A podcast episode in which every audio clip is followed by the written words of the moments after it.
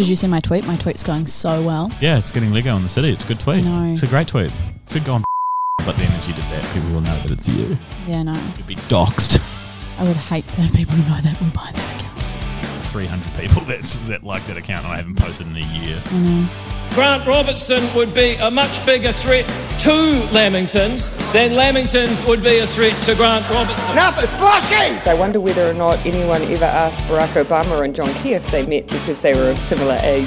High taxing, big spending, big government. Okay, Boomer. National will get New Zealand back on track. New Zealand is the greatest little country in the world. Hello and welcome back to the Iron Duke podcast, your weekly recap of all things policy and politics, where we run you through our peaks and our pits, interesting bits, and anything that fits from Aotearoa and around the globe. I am joined in Iron Duke Studios with Principal Consultant Byron Terrace. Byron, hi. Hello, Maddie. It's great to be back on yet another episode of the Iron Duke podcast. This week, listeners, we've got a summary of democracy, we've got some tax, we've got a little bit of dental care, and we've got some hardcore cringe that just makes me want to squirm. Maddie, let's start with something positive. What is your peak of the week? My peak of the week is the crown jewel in the National Party's campaign promise, which is their big tax plan. Mm. Now, the reason it's my peak of the week is I think it was really good retail politics all across the board. Doesn't matter where you sit on the income spectrum, you will be getting a tax cut under National. How the hell are we going to pay for this? Now, that is the important question here. And the reason that this is such good politics is because they're introducing four new taxes that will never touch the sides of anything that Middle New Zealand ever has to do in order to pay for it. So that is a, a tax on properties being purchased by foreigners in New Zealand, a tax on online gambling, which is currently a loophole concerning. I know all about this loophole. I spent some time in that loophole. Another tax is returning the tax on commercial depreciation of, of, of commercial properties. Again, average mum and dad don't hold one of those. And then the last one is putting additional costs into our immigration settings. So people who are moving oh, here that's have right, to pay yeah. another tax. So you can see how all of those taxes sit external and like I said, none of these are going to place any costs on Middle New Zealand, but are all really worthwhile taxes. Now, where the party has come a little bit unstuck, where they've faced a lot of criticism in the media so far, is around a potential hole in that tax plan, which is that there are a number of international treaties that say you can't actually put taxes on foreigners that you wouldn't put on your own citizens. But they swear black and blue that they've had good legal advice on this and that they should be fine by it. Just vibe based advice that, you know, they're going to be okay By tax experts such as Robin Oliver, the, one of New Zealand's premier tax in experts. totally, who reckons they can get around that kind of non discrimination. You just don't call it tax. It's that simple. You just, just call it something fee. like it's, It's a, just a fee. fee, right? It's a foreign investment fee. And so Labor, uh, when Labor in coalition with New Zealand First, they actually banned foreigners from buying houses in New Zealand in 2018. So what the National Party will be doing is they'll lift that ban, and then if you're a foreigner who buys a house worth over two million dollars, you'll be charged 15% tax. And by my calculations, It's a fee, a it's a fee, a fee, a fee. Uh, by my calculations, that's about 50,000 homes are worth more than two million dollars in New Zealand, which is about three percent of our overall housing stock. So you're going to need a lot of foreigners coming here to buy a lot of houses to make that money, so that not you and I can get another thousand and right? forty dollars a year under our tax cut. Not all these houses are for Not all of these houses are $2 million. Yeah, right? so if you buy a house under two million dollars, then you don't, Don't have to pay the it. fee. Yeah, you don't have to pay the fee. But like, you know, The these these people that are, you know, the, the billionaires that you often hear talk about in the media, Yeah. they want to turn up, they buy a piece of property and they're going to build a house that's like $25 million. They're going to buy Hmm. something that's absolutely massive. You know, the Kim Dotcom mansion Hmm. that gets bought by a wealthy individual, they're going to pay that 15% little fee on the top of it, right? That's fine. That is just like, it's kind of neither here nor there. Hmm. The issue with the ban, the foreign buyers ban, it actually caught people on certain types of working visa and people that had already kind of committed to New Zealand. So you're saying to families that had committed to New Zealand through skills visas or whatnot, hey, by the way, you're not allowed to purchase property here either, big guy. And they're not rich. They're not speculators. They just wanted a place to put their family. No, they're just other flavors of mums and dads, right? Correct. So that is my peak of the week. Yet to see, you know, a lot of criticism still. Is this going to put increased pressure on the housing market? Is this going to be inflationary? Again, because the tax policy is funded from external, like literally international sources, supposedly will all be a-okay. And if you haven't already gone that tax calculator and see how much you'll get. So that's the plug for the blue team Yeah, it is. It is. My grandparents, twenty six dollars a fortnight. I asked them what they're going to do with that, and they said World Vision. World Vision. Yeah. That's so wholesome. Beautiful, eh? Yeah, I thought you were going to say cigarettes or something. Well, no, that's what you're going to do with your forty dollars and ten Hey, cents. yo, whoa, hey on, fortnight. whoa, whoa, hey, easy there, Tiger. Jeez. You were less than impressed by the blue team this week. What's your pit of the week? My pit of the week was the ultimate political cringe core of the two major party launches over the weekend. You had the Labour Party take the Saturday 12 o'clock slot so that they were uh, with their faithful at the Aotea Centre in the middle of Auckland. They had some Freedoms NZ protesters outside, but of course, the big cringe core is, you know, and I, I, I- I struggle with this. I don't know, this might be a Kiwi thing, this might just be a me thing, is the, is the fake enthusiasm the chahooing, the whoop whooping, the just we just need to get behind Chris Hipkins, and he stands up there, and he's a pretty small guy, and he says some kind of middle of the road political He's stuff. He's like five eight. And then he just gets like you know all the big hollers and everything, and it just it just feels like ugh, just it's just so annoying.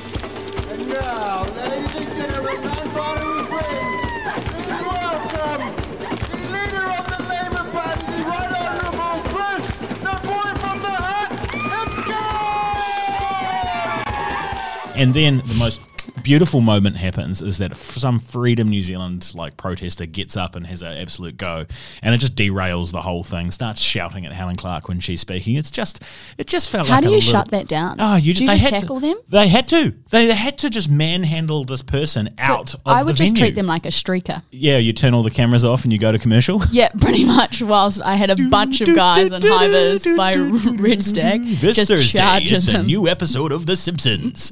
they just go to commercial, right? So that was the Labour Party launch. Really seamless. They had a policy announcement that we'll talk about soon, Mm. and then of course taking out the 1.30 p.m. Sunday slot. You know, after church, After got, church. got to finish church so Yeah. you can go to the Manukau Event Centre in Auckland. Another one in Auckland. and Church of Luxon. Church O Lux Deluxe, and again, like just political cringe core, like you wouldn't believe. the leader of the National Party, and our next Prime Minister,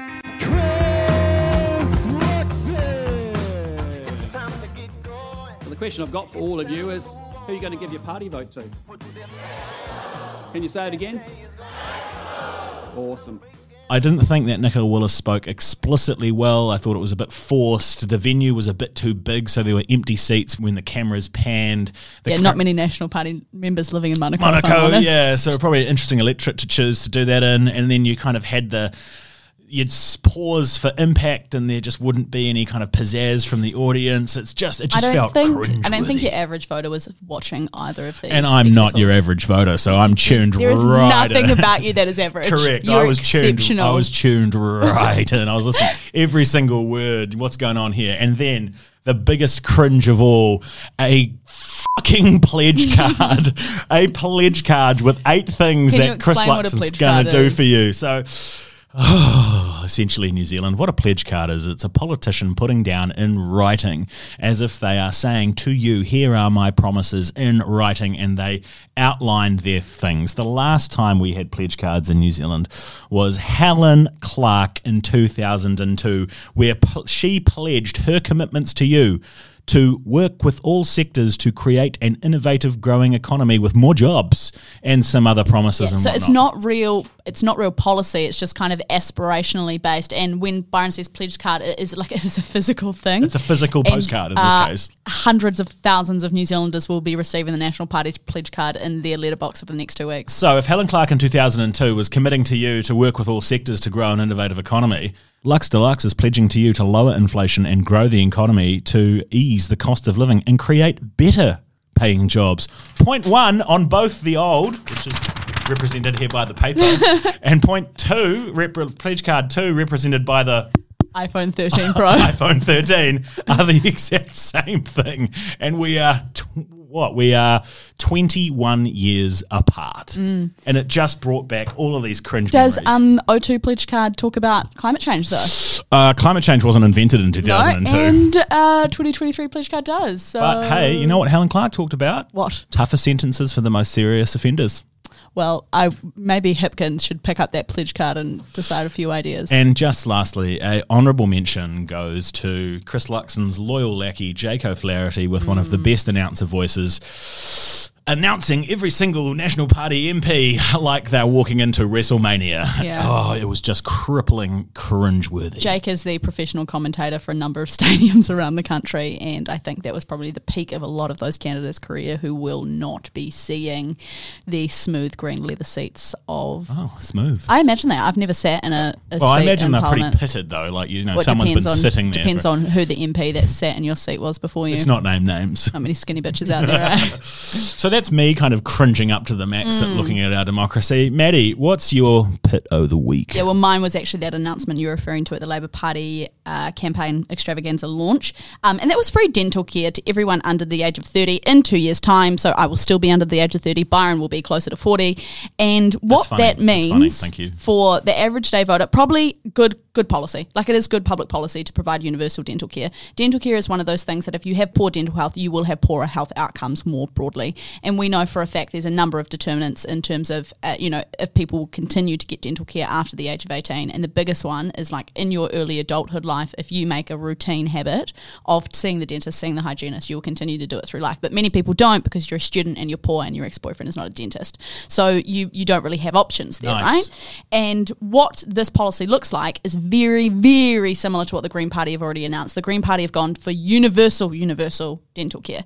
Now, throwback to 2020, the last election campaign, mm. when the Labor Party promised New Zealand 20 mobile dental clinics to reach hard to access kids in rural and regional New Zealand at a cost of $30 million. Guess how many of those dental clinics are currently on the road right now? No, two. Zero. Oh. Zero. But they're just a van, right? Yeah, but even still, how hard is it to get a fucking van and put like a little torture chamber content in there and uh. just rip a few teeth out? Second-hand vehicle market's pretty hot at the moment, Maddie. So maybe it is well, pretty tough. you to could get have little got. Oh, LDV. it's just so annoying. It's so annoying that so much of their policy just cannot be believed based on their track record. Let's line this up against the mental health beds. Remember when they promised hundreds, if not thousands, of more mental health beds at a cost of $1.8 billion in the last budget, and less than 100 of those beds have been introduced? Mm. If the Labor Party was smart, if they wanted us to believe them, if they wanted us to believe their capability, they would make campaign promises that do not require any shovels in the ground, any new people to be employed, or, or basically anyone to partner with. They would do great stuff like they have in terms of banning gay conversion therapy, stuff that they can do at their desk with their little pens, you know, p- stroke of the pen policy. We talk about it all the time. The Labor Party's been very, very good at this. They'll go and sign free trade deals. It, they just need to be pen and paper. They just need to promise stuff that they can actually deliver, and then they might have a fighting chance in this election because I,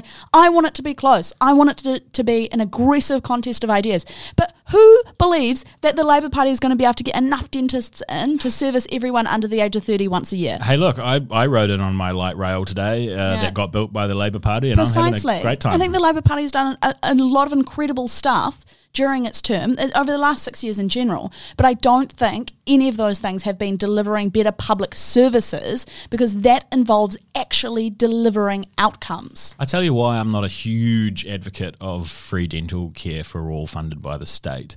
Because if you look at all of the challenges that happen in the state healthcare service, which is where this would go, you know, wait times and you know a lack of staff and a lack of innovation and mm. public services, you're going to get all of that, but for dentistry. Yeah, I know. So you're actually going to get a worse product that's mildly more accessible, Mm. but you're still going to encounter exactly what you talked about, which is where are the extra staff going to come from? Where are you going to pay for this? By the way, you know, interest repayments on government debt is now the third largest expense. We spend more for the on government, that every single week than we do on our police force. which is just crazy. And Just so servicing debt. this is one. Of, this feels to me like a, one of those campaign promises that you just do, you just make, you just say. Seventy percent of polled New Zealanders support universal free dental care, so it sounds like a really great idea. But if you say to someone, "Do you want two thousand dollars?"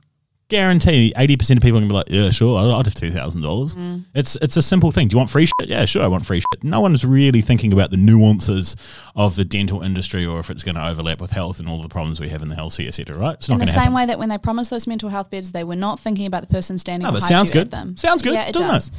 And that's my frustration. Sounds good, doesn't work. Byron, what's your pick of the week? So last Friday we attended the Aro Valley debate. The Royal We. That was both of us hanging out after hours. Uh, so like mid hour, like forty five hours a week, kind of you know upper limit there, and it was a really it was an intense debate for the Wellington Central candidates. You know, each of the parties, you know, bar ACT, sent someone along to basically get squirted with a water gun if they went over time and heckled by a incredible. I think heckled is a very polite way Yeah. of talking about Heckled forward slash abuse, Abused. depending on what your political leanings are, of course. And what it showed to me was this little packed hall in Aro Valley, not the wealthy part of town, turn up, you know, lots of students turn up and engage with what the local candidates are talking about and their visions for New Zealand, their views of things. Look, we all know that it's going to be a Labour candidate or a, Le- or a Greens candidate that's going to win, but the Nats turn up, New Zealand First turn up, Vision New Zealand sent- legalized cannabis, legalized the cannabis. Aotearoa's Workers the Union. Workers Union Party. I'd never heard of them, but they turn up and they they have their ideas and they say their ideas in a forum where people can actually